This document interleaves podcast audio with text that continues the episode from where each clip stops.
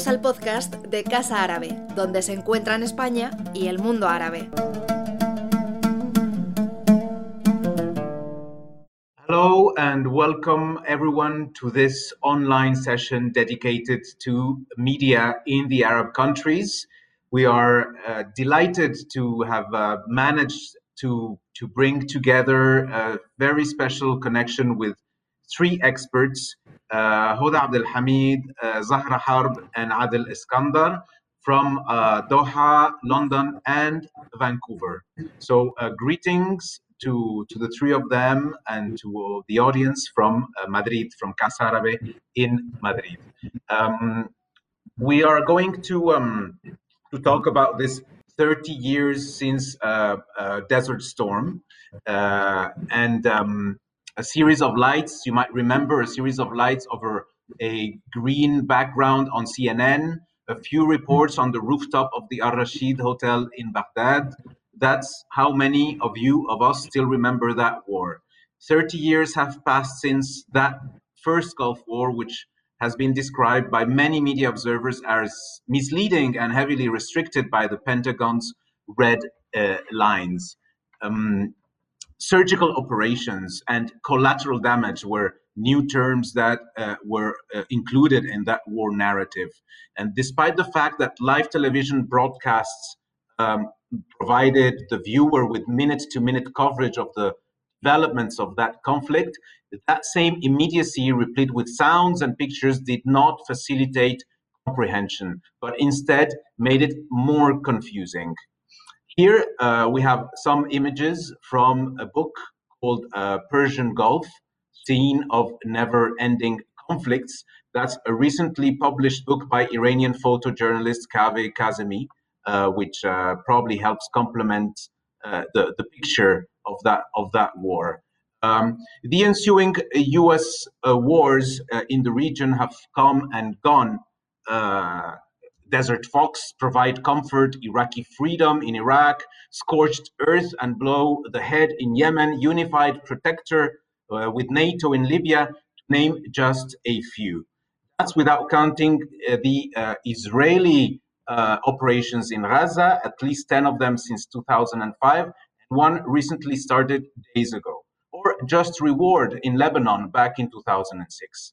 And then the foreign interventions of Arab states, Saudi Arabia and the United Arab Emirates, Emirates taking the lead, have also added to the very complex map of inter-regional conflicts and civil wars, like the one in Syria, being uh, one of the uh, uh most clear examples. We have some images as well of, of that harrowing uh, conflict. Besides the quirky and often cruelly ironic names of these operations and their dire humanitarian humanitarian consequences. What has the coverage of these conflicts conflicts meant for journalists, for audiences, and for the communication practices in media corporations? In the MENA region, even though the media landscape in the Arab world has changed dramatically since the end of the 20th century, uh, characterized in particular by the creation of TV satellite channels and the emergent, emergence of the internet, there is still a huge gap between the expectations of these technology developments and the realities of Arab politics and societies. And of course, social media under its many channels have been embraced by the younger generations. We had the bloggers in the early days of the Arab Spring, Arab Spring now probably turned influencers on Instagram. Greater competition for audiences is now the norm, and some established news providers have felt under threat, which in turn has pushed boundaries and opened spaces, although there has also been backlash in many cases. Today, Casa Árabe has gathered three panelists to help us untangle so many of these questions. Allow me to welcome and to introduce them. Abdel Hamid was hired as the Iraq correspondent and then became a senior international correspondent for Al Jazeera English. She was one of the main contributors to the channel's Arab Spring coverage in Egypt, Tunisia, Libya, and Syria. She has also covered the Ukraine revolution in Kiev and then went on to Crimea and eastern Ukraine.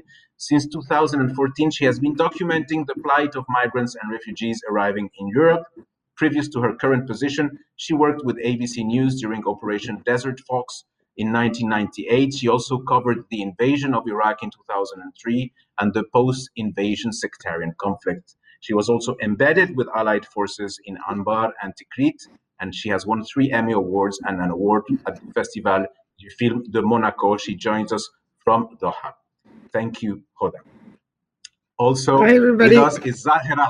Zahra Harb is director of the MA uh, Master of Arts International Journalism and Media and Globali- Globalization programs at City University of London. Her publications include an edited collection titled Reporting the Middle East: The Practice of News in the 21st Century and an edited collection with Dina Matar titled Narrating Conflict in the Middle East Discourse, Image, and Communication Practices in Palestine and Lebanon. She has more than 11 years' experience as a journalist in her native country, Lebanon, working for local and international media organizations, uh, amongst them BBC Arabic Service, CNN, Dutch TV, as a news reporter, producer, and presenter. Uh, Zahra has also served as member to UK broadcast regulator Ofcom content board between 2015 and 2018. She joins us from London. And Adel Iskandar, he's an assistant professor of global communication at Simon Fraser University in Canada. He is the author, co author, and editor of several works, including Egypt in Flux, essays an, on an unfinished revolution, uh, also Al Jazeera, the story of the network that is rattling governments and redefining modern journalism, mediating the Arab uprisings and media evolution on the eve of the Arab Spring. Adel's uh, uh, work deals with media, identity, and politics, and his engaged participatory research includes supporting knowledge production through scholarly digital publishing such as Jadaliyya. Prior to his arrival at SFU, Adel taught at the Center for Contemporary Arab Studies and the Communication, Culture, and Technology program at Georgetown University in Washington. He is in Vancouver. So, thank you uh, all, all of you for, for being with us. This is really a stellar cast. We are very happy to have you on board. Let's start with the first segment on content. Uh, let's believe that the battle for hearts and minds is won by imposing a narrative. Uh, an author, Paul Virilio, said there is no war without representation the content is essential in persuading uh, and uh, how to define the enemy as well. But uh, also, the content is definitely important in the way it's distributed across the waves. Zahra, you first. Give us a panoramic assessment of the major changes undergone in terms of content. So, so uh, thank you, um, Karim. Um, give give a panoramic view is is a very challenging thing to do, basically. Uh, and I just want to start with um, uh, briefly just two time frames to this, and, and my time frame would not start from um, um, the Desert Storm; it would start from 9/11. Um, and, and there are two, two things that I want just to refer to here. One is the Western coverage, or mainly the Anglo American coverage of uh, uh, the Middle East or the MENA region, and um, the uh, coverage that we, we're seeing internally within Arab media itself. Um, you know, the, the, the coverage uh, has um, gone, it, it, it, it was tainted before 9 11 uh, by, by an element of uh, uh, which basically one of my PhD students call an element of colonial narrative that has been dominating uh, the, the coverage by, by Anglo-American media and mainly by American media of, of the MENA region. But after 9-11, that actually extended itself to also become a, uh, a kind of like demonizing narrative towards uh, Islam and Muslims in general. So it's not just about uh, about, about Arabs; it's, it's, also included or widened to include uh, uh, Muslims and, and Islam. And one of the things that that that actually um, kind of like tainted this this whole coverage since 9/11 till our daytime till now is uh, what what you know we refer to in in in um, my book reporting the Middle East is is there's there's an element of prejudice, there's an element of ignorance in in many cases, um, and also you know a, a, journalist actually kind of like uh, feeling comfortable in their own uh, stereotypical uh, kind of like understanding of the other of, of, of you know of a region that you know many of them actually haven't been to or have not communicated directly with with people who live in it. Uh, to sort of make making assumptions about about certain aspects of its culture and and and, and people.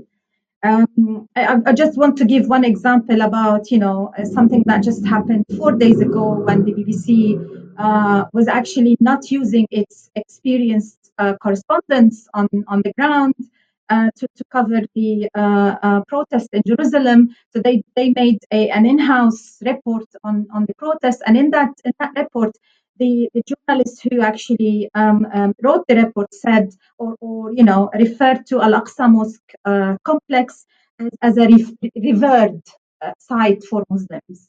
And in fact, it's it's a holy site for Muslims. So there's a difference between using a term revered and and and you know uh, for, for, something that that you know billions of people see as as as holy, uh, in a very kind of like sensitive, contested uh, um, conflict that that is escalating uh, in a way or another. Um, and and you know again for me just looking at the at, at, at this type of, of, of coverage and even if it is just like one word in in a, in a bigger uh, kind of, of, of story uh, it it basically kind of like show uh, an element of either I'm, I'm sure it's an element of ignorance for for a journalist who has no kind of like connection to the history or culture uh, of, of that region to be actually working on, on this story. Um, and I just also briefly, because I have five minutes to, to do this, what you call panoramic, uh, the, the, Arab media, you know, content has also changed, but but the time frame for that, like the the corner, uh, um, you know, uh, time for that was January 11. So we're talking about 9/11, and then we, we're moving 10 years after that into um, um, January 11. And after after the uprisings uh, in Tunisia and Egypt, we started seeing actually a, a, kind of like more mainly in relation to pan-Arab uh, uh, channels uh, uh, in the region. We started seeing more kind of like uh, these pan-Arab channels moving into cornering itself with the foreign policies of the countries that they are affiliated with.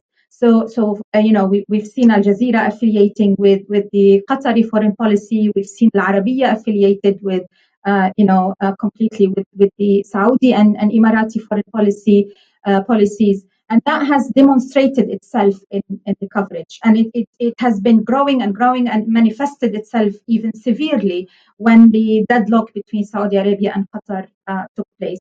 So politics within you know the, the arab region have manifested itself you know uh, in a very strong way um, in, in the in the content that has been produced by the two main pan Arab channels, Al Jazeera and um, and here I have just you know uh, Hoda uh, to, to to be also aware. When I talk about Al Jazeera in in this context I'm talking about Al Jazeera Arabic because for, for some reason you're talking about you know the same network but as if they actually Al Jazeera English and Al Jazeera Arabic they they clearly see to come across as having two different editorial policies and and uh, uh, as if they actually don't belong to the same network when we're talking about the professionalism of how journalism is produced uh, in both of, of, of, these channels. So that's my, my brief panoramic um, introduction, Karim.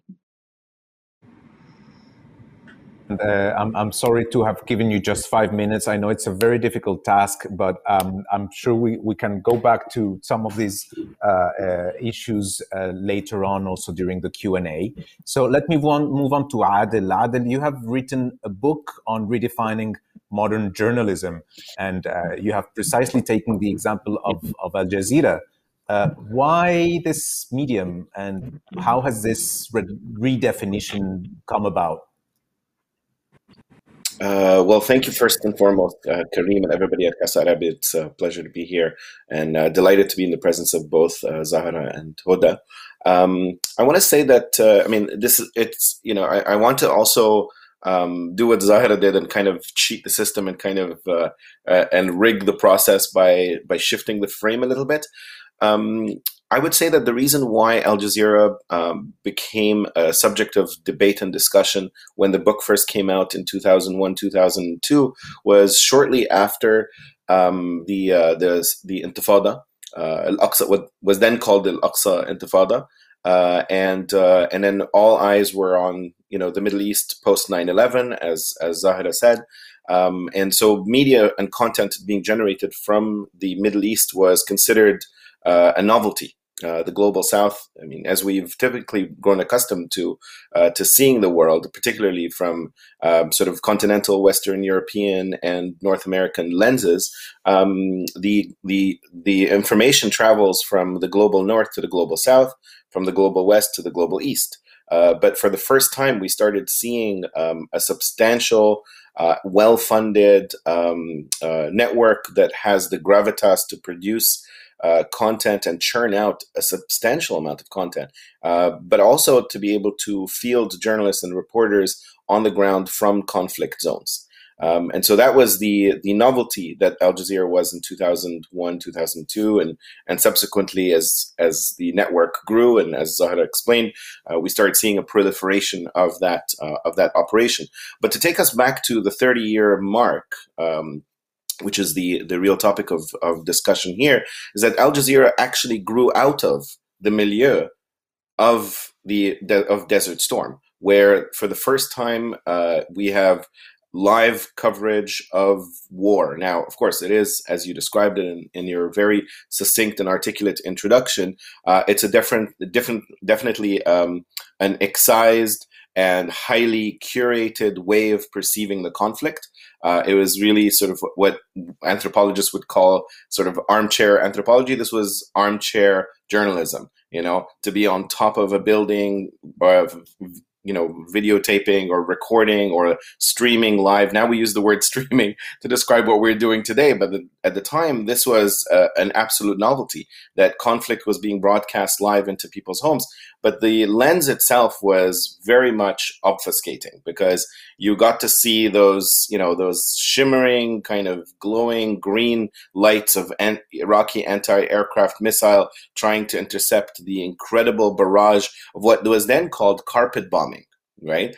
Uh, the carpet bombing of Baghdad, uh, and all brought to you by reporters, you know, who had an air of of uh, both responsibility and an air of authority. The Bernard Shaws, and I forget all the names at this point. It's been thirty years, but all these names became uh, sort of central to our understanding of war reporting. Uh, Peter Arnett. You know, uh, those folks, they became kind of consecrated names associated with the coverage of conflict and war correspondency. And so the Middle East, I mean, uh, it should come as no surprise, but the Middle East, which had been embroiled at the time with a, very substantial conflict between the Palestinians and Israelis, uh, occupation of land, uh, dispossession of communities, and wars between uh, Israel and its neighbors, and of course, subsequently the war, the wars uh, and the embargoes against Iraq. I mean, all of those were uh, begging uh, local, national, regional coverage that represented the aspirations, the motivations, and the narratives and the contexts of that of those societies. And so it was at that juncture that Al Jazeera became both relevant and uh, and it was sort of like a perfect storm. You know, I hate to use the word storm again. We're playing with the words if we can kind of contort them and use them to our advantage. It became a perfect storm for Al Jazeera that all of a sudden this network. Um, also, for all intents and purposes, uh, bankrolled, supported, advocated for, um, funded by a regional government, which has its own sort of trappings, as Zahra said, its own implications, its own commitments. Um, it basically tried to replicate what existed on CNN. At the time, it was called the CNN of the Arab world. Um, so there's something, you know, the the what happened 30 years ago with the coverage of uh, of the war in Iraq, war in Iraq was then called the Gulf War, Desert Storm, there's so many different kind of euphemisms to describe it. A very destructive war. I mean, we have to say that the way it was presented was extremely sanitized. Al Jazeera tried to represent conflict and war in the region, whether it be in Iraq in 2003, uh, as well as in Afghanistan in 2003, uh, and the coverage of Israel, uh, sorry, of, of Palestinian-Israeli conflict, the wars on Gaza, the war in Lebanon. I mean, so many different conflicts. The idea was to present conflict from the standpoint of its vic- of the victims, and from there we get into conversations about well, what does objectivity mean? How is all of this presented? Was it what does it mean to introduce context? into coverage. So we began challenging this hi- hyper kind of objectivist view of seeing the world that there's one way to see the world and and and that's it. So I think Al Jazeera was that kind of contribution in the sense that it re when we say redefined modern journalism, the idea is that it interrupted the unidirectional flow of information. Now, of course, that is also 2001, 2002, 2003, and it's important for us to historicize and say, okay, uh, things you know become more complex, things get more complicated, and we begin to learn more about these operations, the networks, the funders, the supporters, their political motivations, their and all of those things. But at the very least, uh, we begin to see um, the uh, the impact of live 24 hour news coverage with uh, with substantial kind of reporting and correspondency uh, in a region that had been, for all intents and purposes, silent on the international scene, which is why Al Jazeera gets the attention that that that I think it deserves uh, for uh, for good or for good or for bad.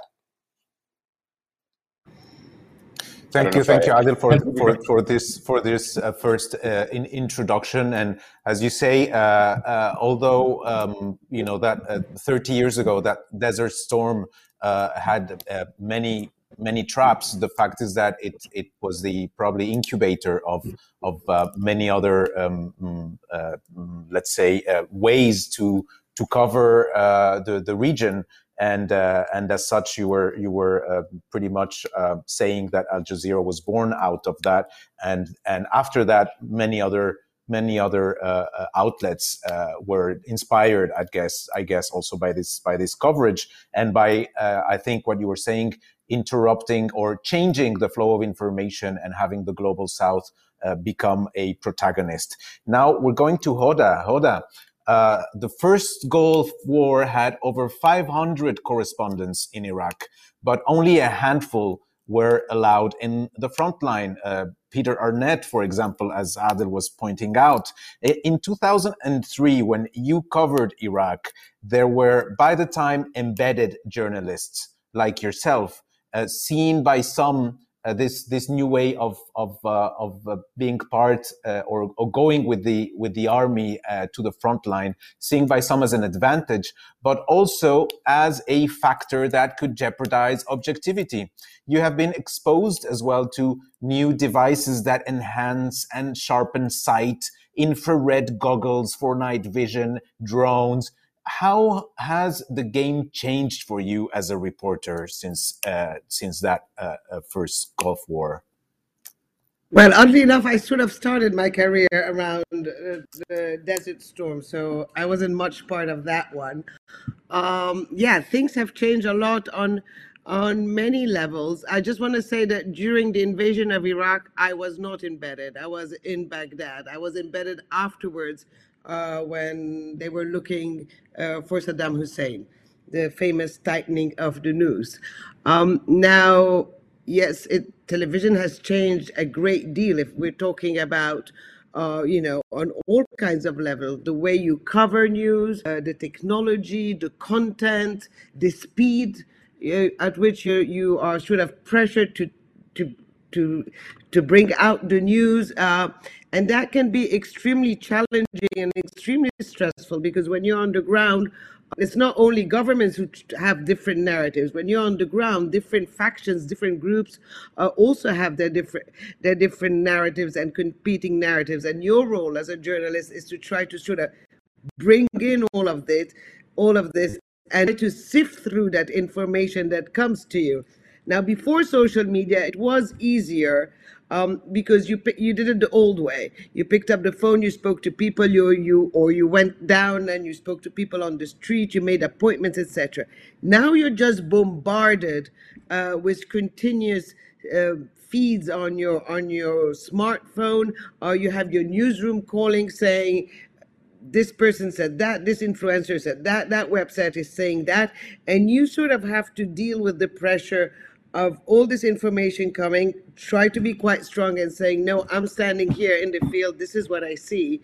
And this is not true. And this is true. So you have that same dynamic that Zahra was talking about of obviously, you know, finance their channels and eventually their foreign policy will come. You have that at the micro level on the ground with all these different groups uh, trying uh, competing also. They're also competing on who will get a video out as quick as possible and then you have to make sure that that video is is a real video. How many times you know you had videos going viral um, that were basically of pictures gruesome pictures of a of a victims of another attack in another country. But with this continuous flow of pictures it makes it extremely difficult. And then it makes it extremely difficult for the journalist itself because you're doomed to do a mistake.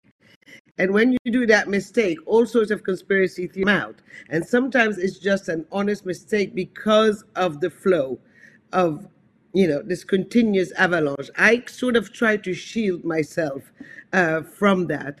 But it is an extremely uh, difficult uh, situation at the moment when it comes to now when it comes to covering war uh, if i look at my the first conflicts i covered whether it was in the balkans or uh, even operation desert fox or the invasion or you had two sides it was quite conventional.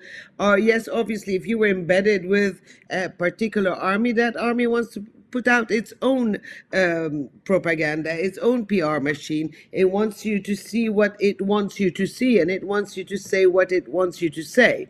Um, but now the war is happening. It's very elusive. You don't know where's the enemy, where's he coming from. It's coming from above, it's coming from the side, it's coming from your smartphone, it's coming from everywhere. And it's a very different war that is still shaping up you know, the use of drones, the use of all sorts of new gadget that appear at each conflict. I was in Azerbaijan and uh, Armenia, Nagorno Karabakh, at the end of last year. That was the first time I saw a, a, such a war.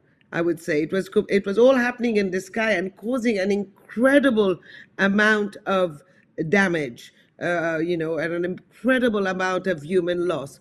So it is becoming, I think, uh, more and more challenging uh, for the journalist. And on the other side, I think the viewer has more and more sources of information, whether it's on TV or online. I think it's having more and more narratives. Both Adel and Zahra were talking about, you know, the Anglo-Saxon, um, you know, power or monopoly it nearly had on the world media for decades, and then Al Jazeera showed up. But then you also have other players on the ground. You have uh, Russia Today, who has its own narrative, who has it in every single language. So you're always competing. People are always putting you on the spot, whether you're saying the truth, whether BBC is saying the truth, whether Russia Today is saying the truth. And at the end of the day, I think it's all different points of view that actually are non mutually exclusive but I think for the viewers, becoming more and more difficult to just kind of absorb all that information, all these opinions, and make his own opinion or her own opinion. Mm-hmm. Thank you. Thank you very much, uh, Hoda. I'm sure we will also come back to that uh, duality or schizophrenia within your channel of what happens in the Arabic language versus what happens in the Eng- English language, or maybe you want to comment about how this. I know there these are different audiences, therefore. Uh, uh, the, the information is processed differently, the, or the editorial guidelines change so much? No, it's two different newsroom. Al Jazeera Arabic is a regional channel that concentrates on regional news. Al Jazeera English covers intensely, for example, Africa, uh, South America, Asia. It's heavily present. It, its mission is a bit more global. Yes, of course, there's a big story in the Middle East. We do cover it, but we are our audience is different. The knowledge of the Middle East of our of our audience is different because most of our audience is outside of the Middle East. Um, you know, in the Middle East, they would watch channels in Arabic. So it's a different way of processing the information or presenting it to the audience. Mm-hmm. So we're going to move to our second uh, block about uh, the uh, consumption, the consumers of this content. Uh, uh, we were talking that all these these changes uh, are wide and and and and varied, and uh, somehow these audiences have now are now craving for less parochial news coverage. The news is important to Arab populations, but the questions the question of what constitute constitutes now uh, valued news has become more open as as the choices are also wider uh, uh, to what is available out there. Uh, the press controlled by government, what they what we can call loyalist press, was the norm until the 1990s uh, in the MENA region and up to the Arab Spring. After 2011, uh, defying censorship was done mainly by individual activists who created their own news channels via, as I was saying at the beginning, blogging or microblogging, uh, uh, Uh, uh, social media sites also mushroomed on the internet. So, was there a wider public for this content, or was it just aimed at the elites, Zahra Harb? Uh, there's so many things that Adel and, and, and Hoda said that I want to comment on, but I, I will I will probably leave it to later. Uh, but I, I think it, you know just talking about the, the content and, and mainly content that that and also you know the the, the kind of like uh, media scene in, in the Arab world post the Arab uprising. Uh, and the role the uh, social media networks played, uh, um, you know, in in what I call you know mobilization of, of, of the, the you know groups of masses in, in, in several several parts of, of, the Arab world. Again, that has kind of um, uh, developed in a way that governments have again come back. So, so governments in the region have made comebacks on controlling social media platforms, controlling that that space uh, which we were all thinking that this is now the, the alternative space where the, the masses might be able to use in order to uh, you know overcome the loyalist uh, loyalist media uh, that that you know that has that existed in in in, in um, several Arab countries. Um, few years after the Arab uprising, that that proved not to be the case anymore. Uh, simply as I said, because the governments um, learned the lesson and, and they started um, mobilizing social media for their own uh, purposes. Uh, and, and part of that is using trolls or electronic armies in order to, um, you know, not just censor, but also, uh, you know, pressure. Uh, and and, and uh, in, in cases in Egypt, for instance, journalists were um, you know, uh, forced to uh, flee the country because of, of, a, of a massive campaign on social media uh, that was that was targeting them and and and also putting them in in you know their safety in, in danger. And it's it's still it's still something that is still happening now. And the question about you know social media um, um, you know getting in getting or or uh, um, um becoming uh, kind of like a, a mass uh, media platform, or is it still, still targeting the elite? Um, the elite question has gone out of the equation now, simply because, and again, this is something that, that Arab Uprising has actually uh, put forward. Uh, um, the, the level of penetration of internet in the Arab countries, and mainly in the countries where the uprisings took place uh, in 2011, 2012, and 2013, has massively um, risen the, the, recent i was just reading uh, something just before we, came uh, um, we started the discussion now. Uh, one of my colleagues at, at Oregon University did uh, he's you know he used to work uh, uh, on on um, you know internet penetration and social media penetration in, in the MENA region. And his latest report actually showed that there is now around 181 million Facebook users in the MENA region in 2019 that's a massive number. We're talking, you know, in, in his report, he talks about almost 50 million Facebook users in Egypt. And that has been achieved through, uh, not through, you know, desktops or laptops, or it has been achieved through mobile um, devices. So internet uh, via mobile made, you know, has allowed uh, people from different, uh, uh, you know, economic background to be able to join social networks and and and you know be part of that kind of like new uh, comer, new media comer on, on the scene. And and you know, social media platforms um, uh, um, usage differs from one country to another. Um, you know, the, the, one, of the things that also became very popular in, in for instance, in Kuwait is, uh, and in Saudi Arabia, uh, in addition to Twitter, was WhatsApp. So, so and, and, and, in Qatar, it's the same. Um, um, I'm, I'm, I'm familiar with, uh, you know, in Qatar, for instance, WhatsApp is used to conduct market, uh, uh, you know, surveys. Uh, it, it, it's now identified in, in several Arab countries as one of social media media networks, basically. So we've we've seen really we've seen a, you know an, an uptake on on uh, um, social media penetration in, in different Arab countries, and uh, it's not actually a medium just for the elite anymore. Um, and uh, it, it, it went through different changes. And one of the reasons why Facebook is more popular than Twitter is because Twitter took time for them to allow people actually to register and, and sign in in Arabic. So, so the registration and sign in process was in English, and not many, you know, uh, uh, many people were able to do that. Um, while Facebook uh, early at early stages actually allowed its users to sign, register, and sign in in their own native language which also made you know Facebook more popular in, in, in several Arab countries than uh, than other social media platforms.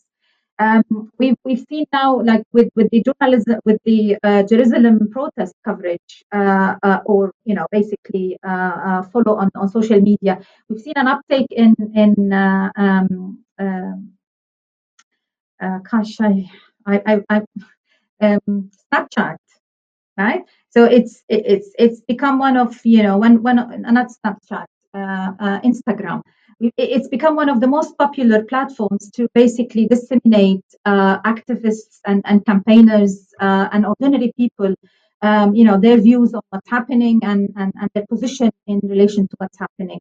Um, th- th- there has been uh, um, you know a, a debate um, a few days ago about the fact that, that instagram is censoring hashtags uh, with uh, Jerusalem or Al Aqsa uh, in Arabic and in English, and that is due to the high, you know, popularity and trending that these hashtags were having on on uh, Instagram. So you know, social media is still, uh, uh, you know, has become a player, is still a player, but keep in mind that in many Arab countries, and mainly, for instance, in Egypt, um, TV is still the main source of news. So traditional media is still there, and I think it's going to be there for some time to come. And despite the fact that social media is taking its place in, in disseminating news, still tra- traditional media in several Arab countries is the, uh, the, the, place that audiences and, and, and, and viewers, uh, listeners uh, um, uh, go to in order to uh, access news. Mm-hmm. Thank you. Thank you, Zahra. Uh, Adel, your research or your current research is leading you to study the political role of memes and digital satire. Uh, so, are audiences looking for shorter formats with more poignant messages? Uh, and were the Arab uprisings, in this sense, a watershed moment, a turning point? Wow, Karim, you're uh, traveling at such a fast pace. I'm still processing what Zahra said. Um, okay, I'll, i assure you I'll get to that point about memes. I just want to say, and, it, and I'll connect it in some way. Um, I want to say that um, in in in sort of following up on on what Zahra said, um, one of the real transformations that happened from 30 years ago and today um, has been, um, in addition to the existence of these platforms, these uh, networks, these applications, uh, we now went from being audiences because for the most part during the during the uh, the viewing of Desert Storm or the conflict uh, on Iraq and uh, and Kuwait uh, at the time we were presumably somewhat passive in our reception of information and we had very little to no input in or an ability to kind of deliberate over what was happening on our screens. Today um, we are the content producers. Presumably eh, you know people who use social media platforms are themselves generating the content that becomes the news. And as we, if we take, if we kind of zoom out a little bit and think about what has happened to the kind of the political economy of media and communications at large, we begin to realize that West, major Western networks or major private networks that are more interested in the bottom line and generating profit by keeping eyeballs on the screen um, have been struggling to justify foreign correspondency. There are fewer and fewer reporters traveling to various parts of the world to cover what is happening in those locales. So the alternative to that is to essentially utilize the content being generated by communities, by what was called in the early 2000s citizen journalism, Citizen journalism is just a shorthand for news organizations to essentially cast the net wider to be able to capitalize on what's being generated. So, whether this content is coming through Facebook or coming through Instagram or being shared on YouTube, you'll remember that YouTube back in its early days uh, had a slogan called Broadcast Yourself today people are posting facebook lives. I mean people are are in the are engaged and in some instances i'm even going to call it a business. The business of generating content has been uh, relegated to or uh, mandated to the masses and then news organizations are play the role of arbiters. They get to decide what they want on their airwaves and what they don't. So if you're an Israeli network today, you're going to pick up the content that's being generated by uh, Israelis that affirm the state narrative. If you are a Palestinian, uh, pro-Palestinian news organization,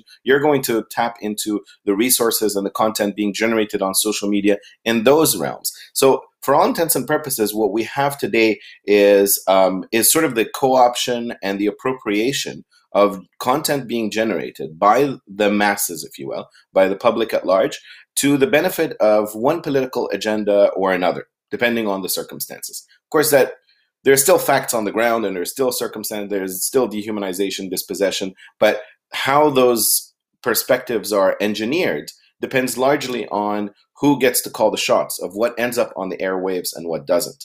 Um, but we also have changed as audiences in the sense that we are more inclined to get our information from curated and organized and sort of selected, pre-selected uh, material produced by, or I should say, curated by the people that we know on our social networks the idea that we are going to sit down, turn on the TV, and watch CNN, Fox News, uh, Al Jazeera, uh, RT, BBC. I mean, there's a there's a sort of an, an ageist argument there, but for the most part, uh, people under the age of 35 are gravitating towards social media platforms, including their own networks, right? That that um, that reinforce their opinions. Uh, we expect and we try to hold news organizations to the high standard of meeting sort of professional journalistic mantras uh, such as objectivity or i mean even if we don't believe that objectivity exists which i don't but nevertheless like that it's a mirage that needs to be uh, pursued uh, we hold we try to hold news organizations to that standard. But on a fundamental level as audiences we typically look for the things that reaffirm and reinforce our pre-existing opinions so, and that's how we organize the way we both um, internalize content and redistribute it through our networks. So, the social networks have essentially served to reinforce the existence of echo chambers where we hear the things that we want to believe. And news organizations are, and, and sort of journalistic entities have to decide where they exist on that spectrum. So when Hoda talks about Al Jazeera's different kind of editorial policies depending on the audiences that they're reaching. That is precisely it. You've got a Qatari-based news entity that produces content for the global South English-speaking audiences in India and in Pakistan, and you know uh, diasporic communities in English in the West. And you've got a news organization that broadcasts to the Middle East in Arabic, and you've got other network like Rightly, for instance, their new uh, online platform that's supposed to reach uh, sort of right of center audiences and kind of millennials in the United States. All of those generated by the same news organization or sports lovers through beIN Sports. So um, this kind of segmentation of the audience is precisely why news organizations are taking advantage of the echo chambers. They realize that audiences only care about context and at the end of the day, they're going to be condemned for not being objective. So what's the point? So let's so they've given up on objectivity and are just producing content that both affirms their political motivations, whether it's through embedded reporting. And I'm and I'm sorry I have to like take one extra second to say something about embedded reporting because embedded reporting is and and Hoda, I respect what you do, uh, and it's not a condemnation of you, but the Defense Information School in the United States literally concocted the idea of embedded reporting specifically to undermine the discourses from the from the battlefield that uh, promote um, perspectives on the victimization of, of casualties and uh, and uh, and civilians. So to control the narrative, you have to serve. I mean, you you effectively become militarized, precisely the way uh, the the military regiments are. So this is you know a very clear way to excise and to eviscerate all perspectives and make this really about the military. And and nobody does this better than the the IDF. The IDF embeds reporters. That's the only narrative that needs to be seen. Um, and and the U.S. military has has made that the only way to survive conflict. If you're part of the U.S. if you're if the U.S. military is involved, you want to survive a conflict, you embed yourself with with a, a military regiment. Otherwise, it's fair game. You might be a casualty as well. So you know to avoid the risks of of covering war, you embed yourself with one military regiment or another so that you can seek protection and shelter while inadvertently producing and reproducing the narratives that uh, that support that military endeavor. So anyway, I'm belaboring the issue, but I think th- these are all part of how audiences are manufactured. I mean, that's the argument I'm trying to make. That audiences are manufactured uh, to affirm and reaffirm specific political motivations and perspectives. And we, as audiences, are driven by our own personal motivations, but we are very easily the targets of misinformation, disinformation, and uh, and echo chambers that help us lose our ability to empathize with others as a consequence. Mm-hmm. I understand this uh, directly feeds into polarization of societies, uh, the way you have described it, right, Adel? Yes, and I have said nothing about memes. I apologize. That was really the least satirical intervention I could have made.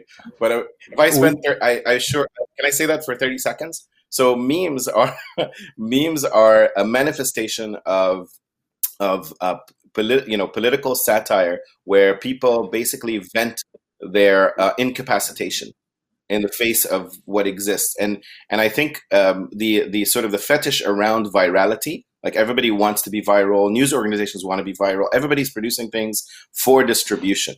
And uh, and you know memes have a way of resonating with people in such a way that they can kind of laugh about their own circumstances.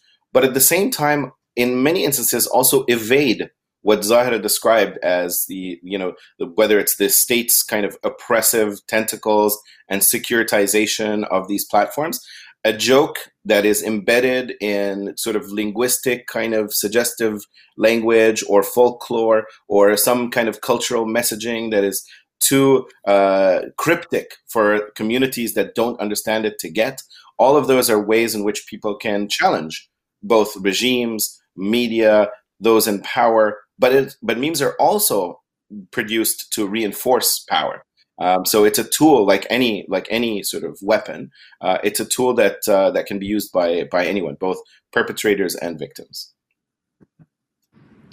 Thank you, thank you for for um, uh, going back, coming back to to the to the question. But you are also totally free to to um, to go uh, outside the um, the script. Don't do not worry. Um, uh, Hoda, I mean, you, you can, of course, just react to what Zahra and Adel have just uh, been uh, commenting on this segment. I had just a question that you have somehow touched upon in, in your previous intervention, and it is related to the, the tasks that journalists are asked to perform uh, more and more uh, uh, duties to feed the monster. Um, so, do you feel more and more cornered to be a multimedia, multi-platform uh, journalist who has to interact with audiences and also face competition from what uh, uh, uh Adel mentioned, citizen journalists. Uh, maybe we don't use that term anymore, but it's still it's still around there. And how does it affect the quality of your coverage or of your research, if you want? Well, me, a bit of an old hack, so I do have very strong resistance uh, towards social media. Uh, I do have a little presence. I don't feed it very much personally. I'm much more of a voyeur than a contributor when it comes to social media. But I do see the younger generations in the newsroom, they're definitely much more engaged and I definitely know, you know, the influencers and the people and all of that. They follow it much, much closer uh, than I am because I'm a, from a generation when we started working in uh, in television. Basically, you either worked, you know, for the likes of the BBC or any American network. CNN didn't even exist. So I'm from that generation. So it is, uh, I, I find it difficult. Uh, I find it difficult to get this instinct of just jumping on my Twitter feed and immediately writing what I see or what I hear. Um, I hesitate because I'm not used to it. I'm not used to divulge information immediately. I sort of have to process it. But I know that I am not the mainstream at the moment. I'm kind of this this oddball, and I see what's happening around me, and certain um, yes, uh, uh, being on all these platforms and doing a Instagram live and then getting questions from audience, all sorts of things are happening. So um, once in a while, I'm told, okay, now you have to do it, but it doesn't come naturally. Now, I do want to comment on one of the things Adel just said about embedded journalists. It's true. I agree 100% that being embedded is basically playing into the uh, propaganda of whoever, whoever you're embedded with, and the two main players being uh, the American army, three main players. The British were also quite good at that during the invasion um, of Iraq uh, and in Afghanistan uh, and um, the Israeli army. However, there there are first of all there are many more journalists who are not embedded than those who are embedded and who go to exactly the same places and who risk their lives and who do terrific works and i think uh, what we're ignoring in this conversation so far is the fixers the fixers are better than any social media you can ever imagine. There is not one journalist, whether it's print, radio, TV, even those who are continuously on their Twitter feed, who don't have fixers, who are the eyes and ears on the ground of what is happening, who give you uh, you the real picture, who send you videos, who give you quotes. These people are completely overlooked and they feed all these beasts we've been talking about. And they are really the unsung hero of uh, modern journalism. Now, when you go to be embedded, yes, of course, they want to control your narrative. And that's why they're accepting embedded in the first place. And most of the time, you know, American um, uh, military would once doesn't really like when you have foreign media coming along. They're coming in to bring their own media to feed their own propaganda to their own domestic uh, audience. The same with the Brits. The same with the Israelis. I mean, there's no way on earth that an Israeli army would take me embedded with them. I don't think it would ever be, happen. Um, fine, yes, but on the other side, if you're a journalist you go, you know your limitations while you're there, but then you get to see also things that you wouldn't see otherwise. You know, you get to see the other side of the story beyond that front line. You're standing on one front line. You get to see what's on the other side, and it could be helpful for you to understand the whole picture. I mean, yes, the person you're going to interview is going to give you his lines, but you have eyes and ears to see and all what's going around. So it is for me, I mean, the few times I was embedded, I actually did learn beyond. I went to areas in Iraq, uh, in Anbar, let's say. I could have never gone alone. I would have been kidnapped or who knows what would have happened because it was so dangerous. It wasn't dangerous for me, it was dangerous for every single human being going in those areas. So I do have mixed feelings about it. I think you can make something out of it uh, as far as as my experience. Okay, I'm just speaking uh, on my experience. Um, what I find these days more difficult is trying really. I, I don't even know if I know how to explain it. Uh, you know, back to Israel, and hopefully, eventually, I'll go into Gaza. What I find different difficult is finding a way these days when what we are described as mainstream journalists Uh, we're completely under attack at the moment. Our credibility is always been put into suspicion. Uh, of finding a way of telling the story and keeping it relevant for the viewer. I think there's a huge fatigue in general when it comes especially to stories coming out of the Middle East for an international audience. It's complicated and there's also that attitude, yes, it's again it's against them fighting. And I've noticed that that has been a constant in my career where people always tell me, why do you keep on going there? I'm like, because it's happening because you need to continue buying it because people are dying, because people are suffering. And I find that the audience is less and less interest, even less and there was a moment of compassion. That compassion is gone at the moment. And they're listening to all these different narratives and they don't know what to to think anymore. They don't know what so these these labels that get given. And I find it's very difficult at the moment for journalists to uh, tell a story without somehow make abstraction from the fact you're under constant attack because you work for this network because you're considered a mainstream journalist because because because each time you open your mouth you're going to be uh, someone is going to suspect something of you. And i find it, it, it's really hard. I see it on reactions on social media as you guys say. The insults you get the praises you get about exactly the same word. So it's extremely i think it's extremely difficult at the moment Thank you, Hoda. Yeah, I think this ties in very well with the, what the segmentation that Adel mentioned mentioned earlier of, of audience and those echo chambers. Yes, Zahra, please go ahead. I, I just want to comment on on the embed um, um, bit, uh, and I I have I, you know I uh, I agree with with Hoda, and I agree with Hoda simply because we've we've actually I was part of a research that we conducted when I was at Cardiff uh, School of Journalism um, in 2003, 2004, and we uh, we interviewed embed journalists, um, uh, you know, journalists who were embedded with the uh, American Army and, journalists who were embedded with the uh, British Army, and they they literally said what Hoda has just said now about the fact that uh, it was um, a an opportunity for them just to access you know the the uh, um, you know front lines that they will not been able to access if they were not embedded with, with the military.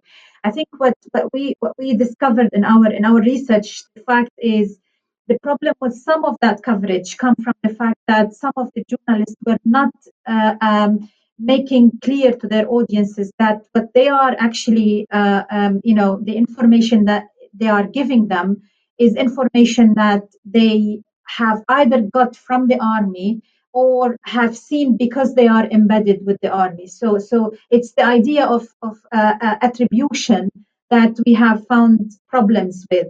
You know, journalists who were embedded were not actually attributing their sources to the military. So, eh, you know, many of them would, would just uh, present what they had as if it's something that they have witnessed rather than something that they were told by the military.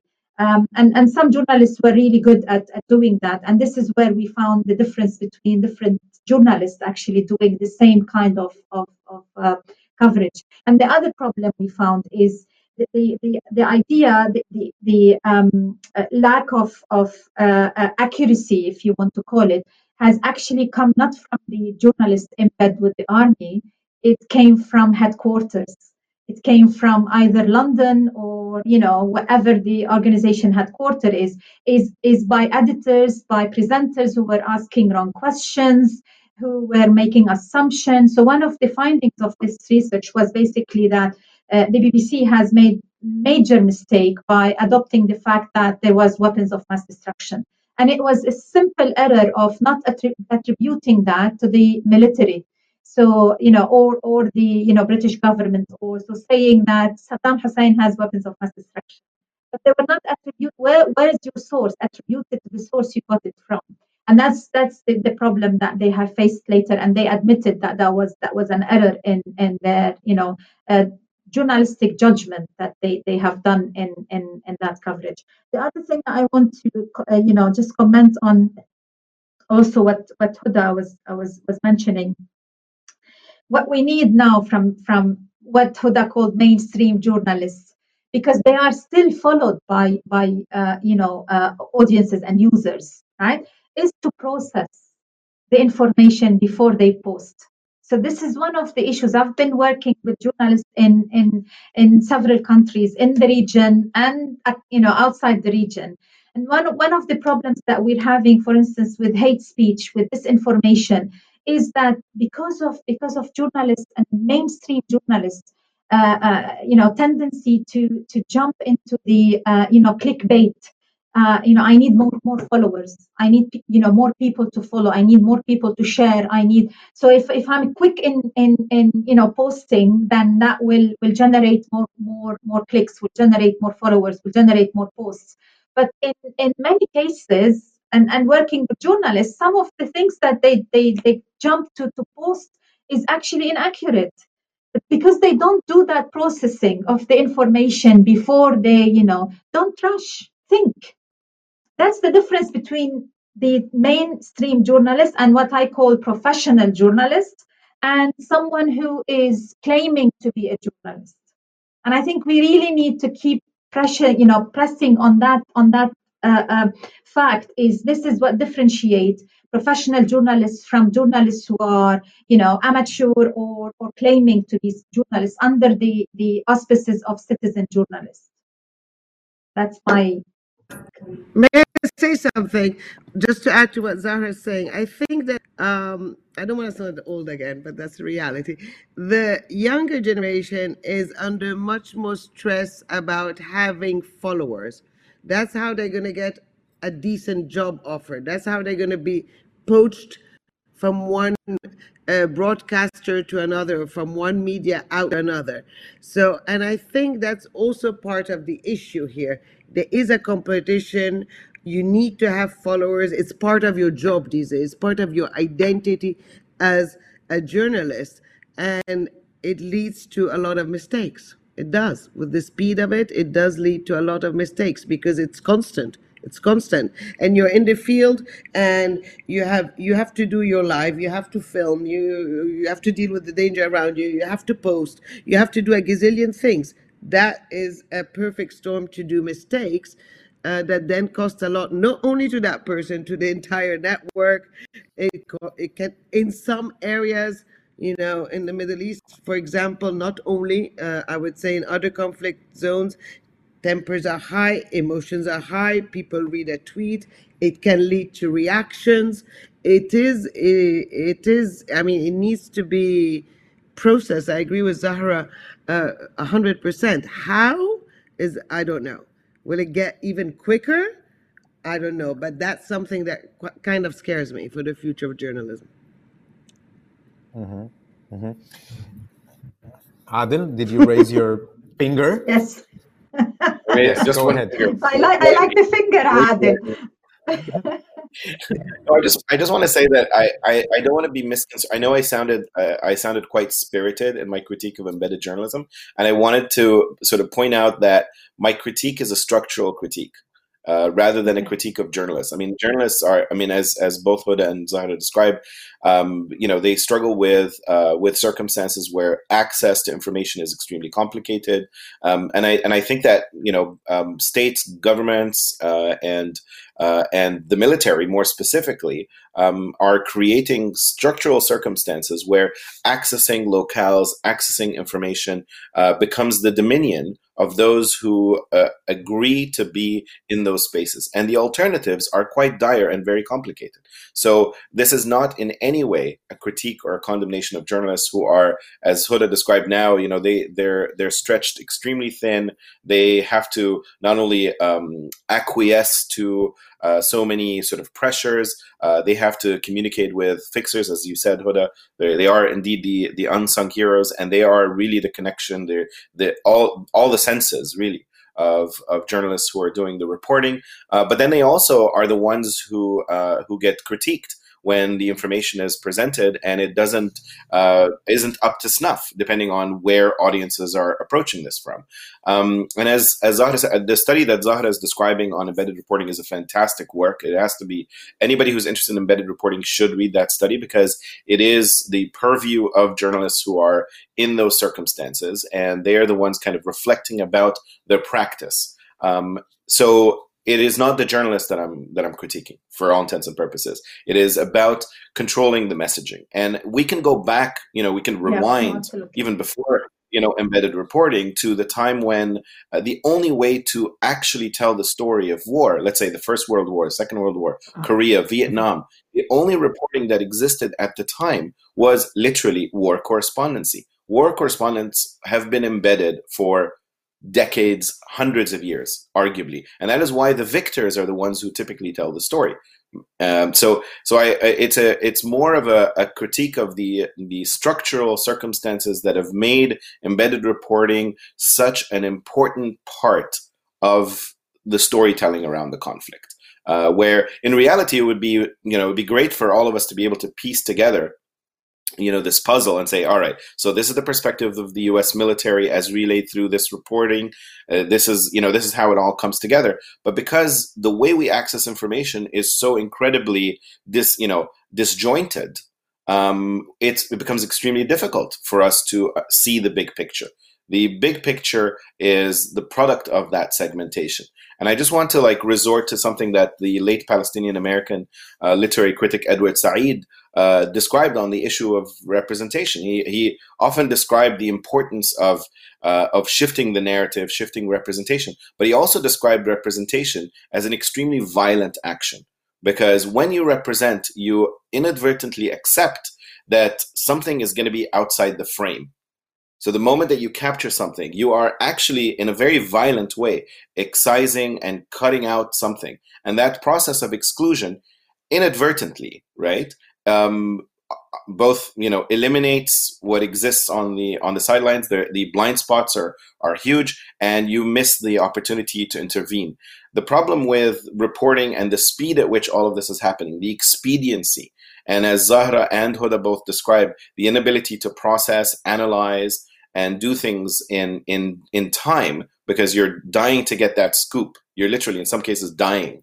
A lot of journalists do die to get the scoop which is horrifying to think about, um, you uh, you inadvertently miss the opportunity to provide context, to provide to verify, in fact, uh, some information, which further hurts both the industry at large, journalists specifically, and everyone else, because now we've got skepticism, media skepticism everywhere. You've got Trump supporters in the United States questioning the whether or not there's truth. You know, is there a truth in journalism at all? Like, there's nothing real. Nothing is is functional or tangible as we begin to see this complete kind of collapse of, of reason.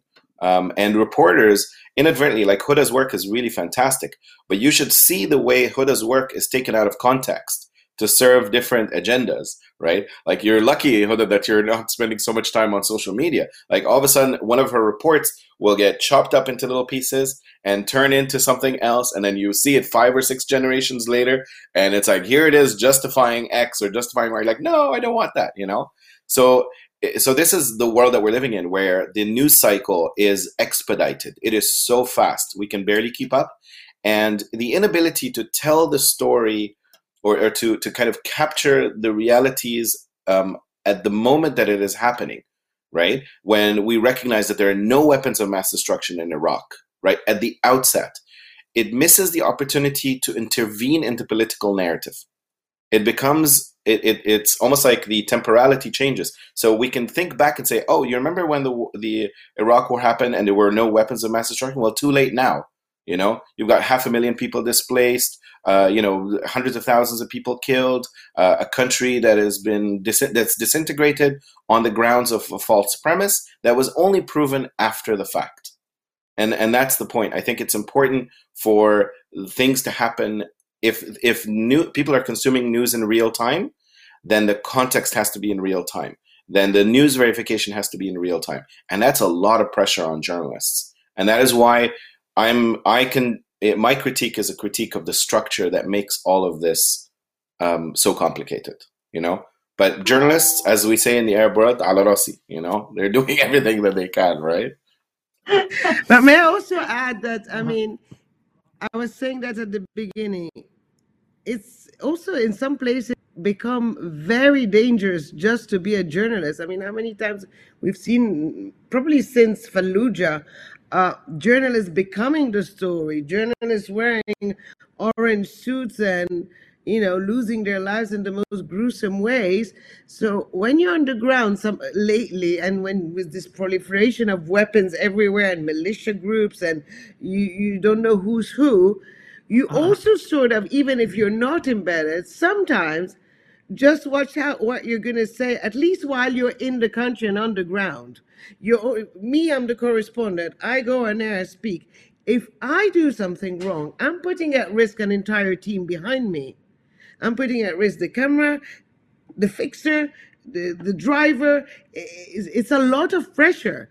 And lately journalists have been threatened more and more underground with weapons, with beheadings, with rape, with all sorts of things. So that is also another thing that you, we have to put into context when we're reporting, because at the end of the day, we're also human beings.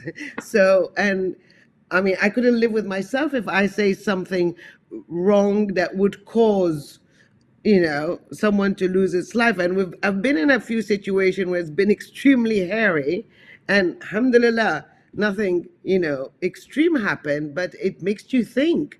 It makes you rethink the way you work.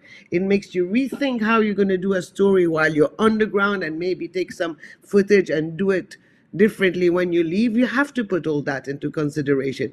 It's uglier and uglier out there on the ground and it's it's not easy honestly. Uh, that's another thing. And so the viewer sees that, that why is she not saying this? Why is she not doing this? Well around me there's a lot a lot of other things that i i can't say because again it will put danger on us. And i have to take into consideration to try to do the best job possible with what i have there. You know it's some it has to be taken into consideration i think. It's very important. And and if, if I may say, um, yeah, this this is where social media becomes a very dangerous tool in the hands of audiences, simply because now they can interactive, which is interact, which is something that we you know we hailed at the beginning of it. Like now audiences can interact with journalists, can interact with with media uh, organizations, so their voices are heard. That can actually have an impact on on the way content is is produced. But on the other hand, having that that weapon in in, in and I would call it like sometimes it's it's a very dangerous weapon in in in hands of of audiences means that it becomes a, a tool of abuse um, and and jeopardize journalist safety. well i mean adel just said that i don't know some pieces were cut to pe- some of my reports were cut to pieces. Thank god i didn't see that. Thank god i'm not on social media. It makes me shriek.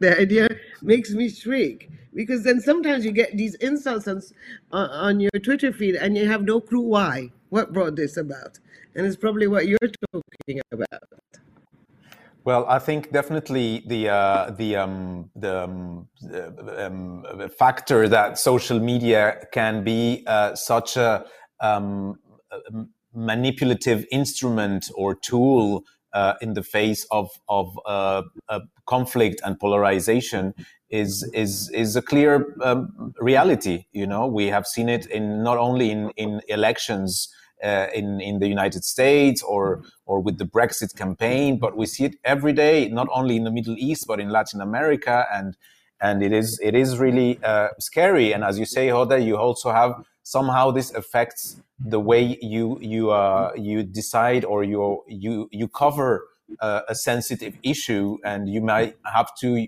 you know uh, self censor yourself because it's it's a delicate matter at least at least whilst you're in that that country. Um, let I me think move to more our than last. self sorry, sorry, just more than Yes. self-centering is using the proper wording. The Mhm. the wording. Just think about every word you're gonna say.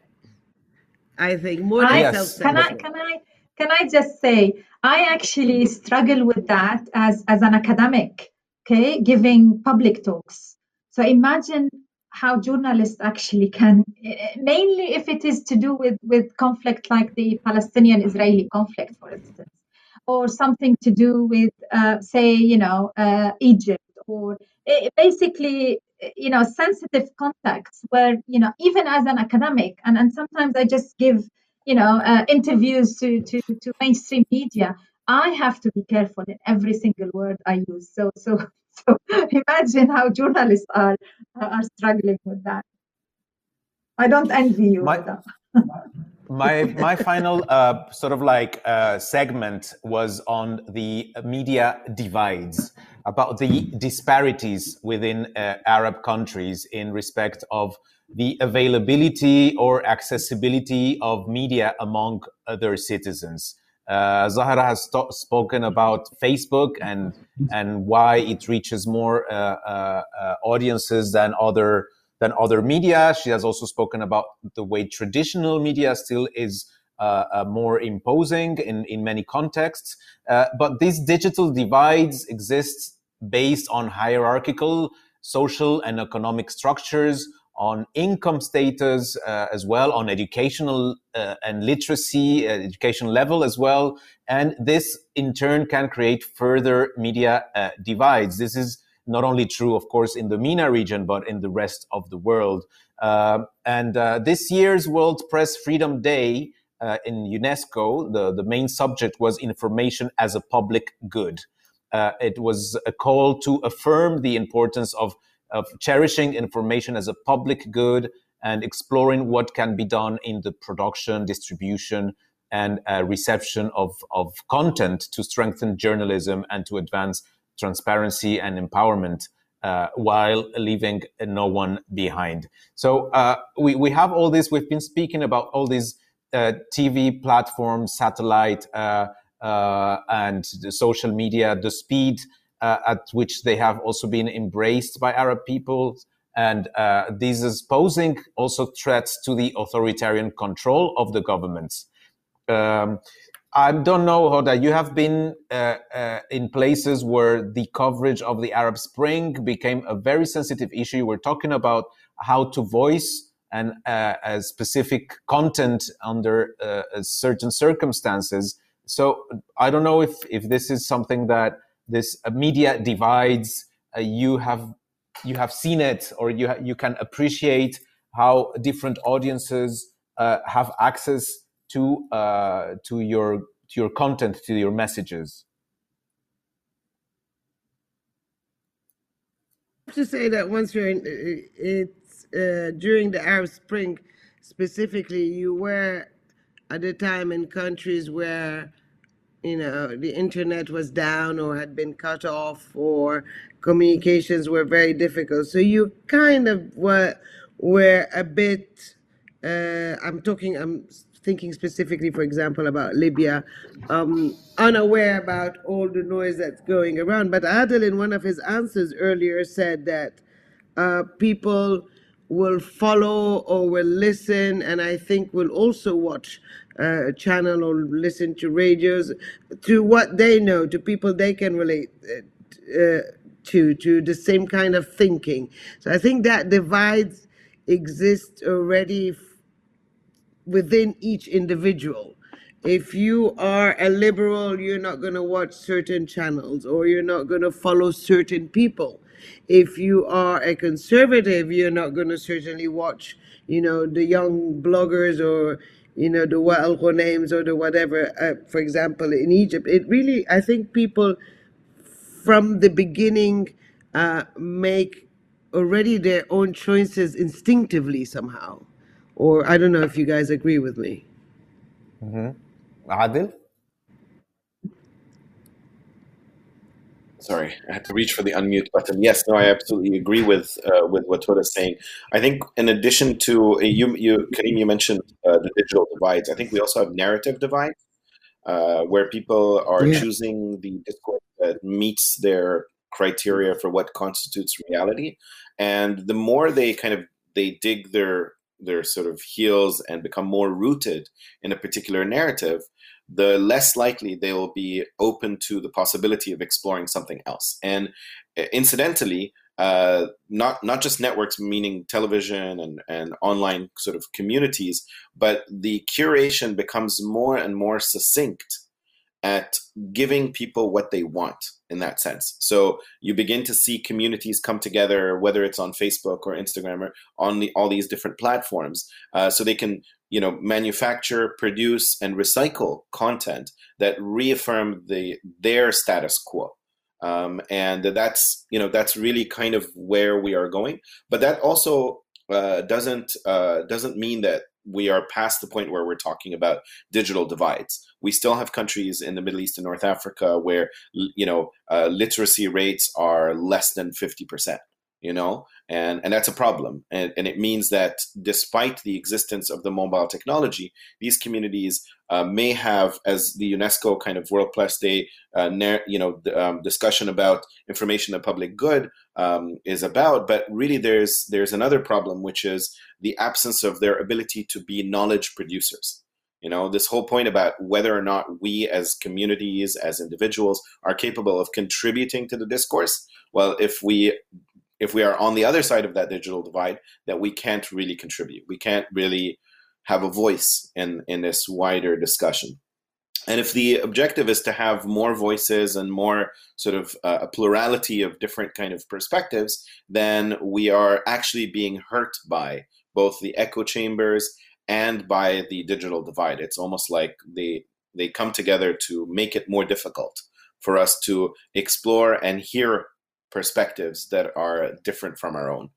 Which brings us to the issue of like what role does journalism play? If journalism is responsible for just giving us what we want, sort of a consumer a consumerist kind of commodity that is driven by what audiences want, then what does it mean to be a professional journalist in the year 2021 right if all we want is what we expect from a news organization that that i think is the struggle that uh, kind of is the elephant in the room. Like where how do you produce journalism in 2021 if all people want are exactly what they want? And then you are it's almost like walking into a grocery store. And with the proliferation of networks and and uh, platforms and communities and people producing different things before you know it it's like walking into a grocery store and picking a cereal box. That's how news is becoming unfortunately you know and and i would argue that it it gets even worse from uh, from when you look at it in terms of the political economic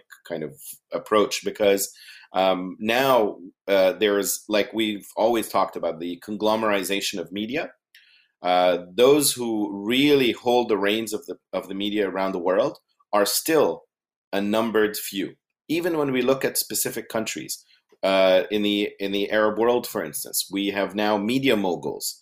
These media moguls are wealthy individuals who are connected to local regimes or are connected to local monarchies, and they are basically uh, responsible for our daily news diet you know how communities manage it may be something different but really i think we're dealing with kind of a neoliberal authoritarianism of the media um, in in the middle east specifically but i would say that it's even more so or i would say like in, in places where the, the public media is essentially collapsed and we have uh, the the rise of, of private media private media are chasing clickbait exactly like journalists perhaps more so because that's their bottom line. Their their attempt to generate profit on the heels of this content is the real driving force. And so before you know it, we become commodities. The news becomes a commodity. Everything is bought and sold, and uh, and then the public interest that UNESCO is trying to advocate for uh, is kind of lost in the fray. So, a very pessimistic kind of you know uh, description, but that's that's sort of the way I see it. That there is like a neoliberal authoritarianism in the global media system, but even more so in the Middle East. A final word from Zahra, who will uh, give us some optimism, of course. yes. because I'm always, always trying to tell my students that this is not the future of journalism. And that's not the journalism that we want to be doing but you know unfortunately um, adel is is right because there is i actually had one of my guest speakers talking about um, the title of his talk was old news um, uh, uh, young views.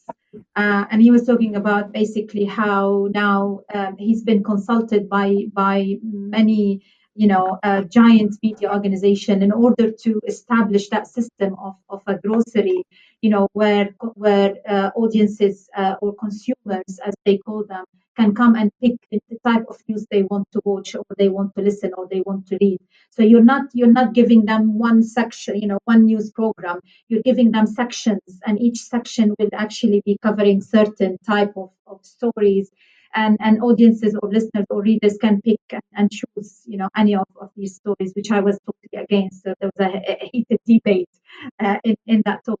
But, but I think we still, I think that there's still hope in, in journalism. I, th- I think, um, and mainly um, if, if we if we still say that public service journalism and public service media is essential for the life of uh, you know, uh, informative um, um, journalism that help promote and, and develop societies and, and keep democracy in shape.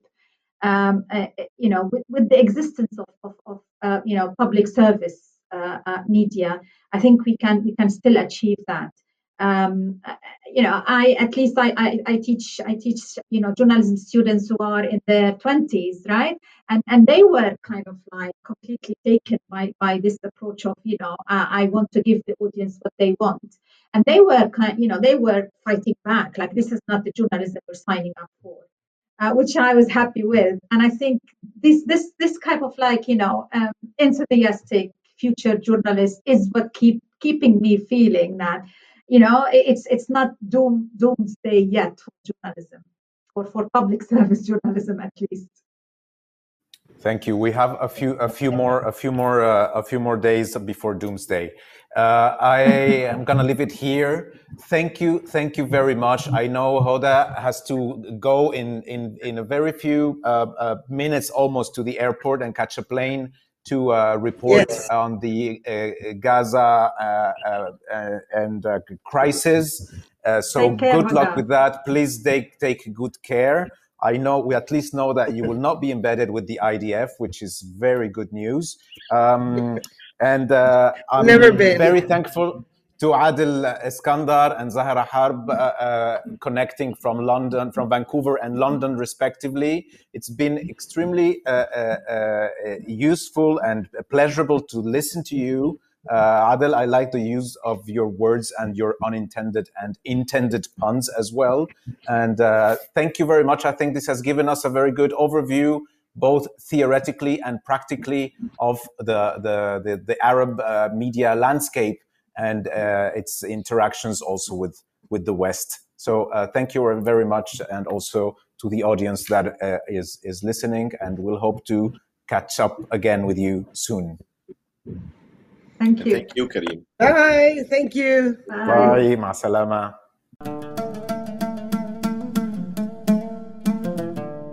Gracias por escucharnos. Si quieres estar al corriente de todas nuestras actividades, consulta nuestra página web en www.casaarabe.es. También puedes seguirnos en nuestros canales en las redes sociales en Instagram, Twitter y Facebook.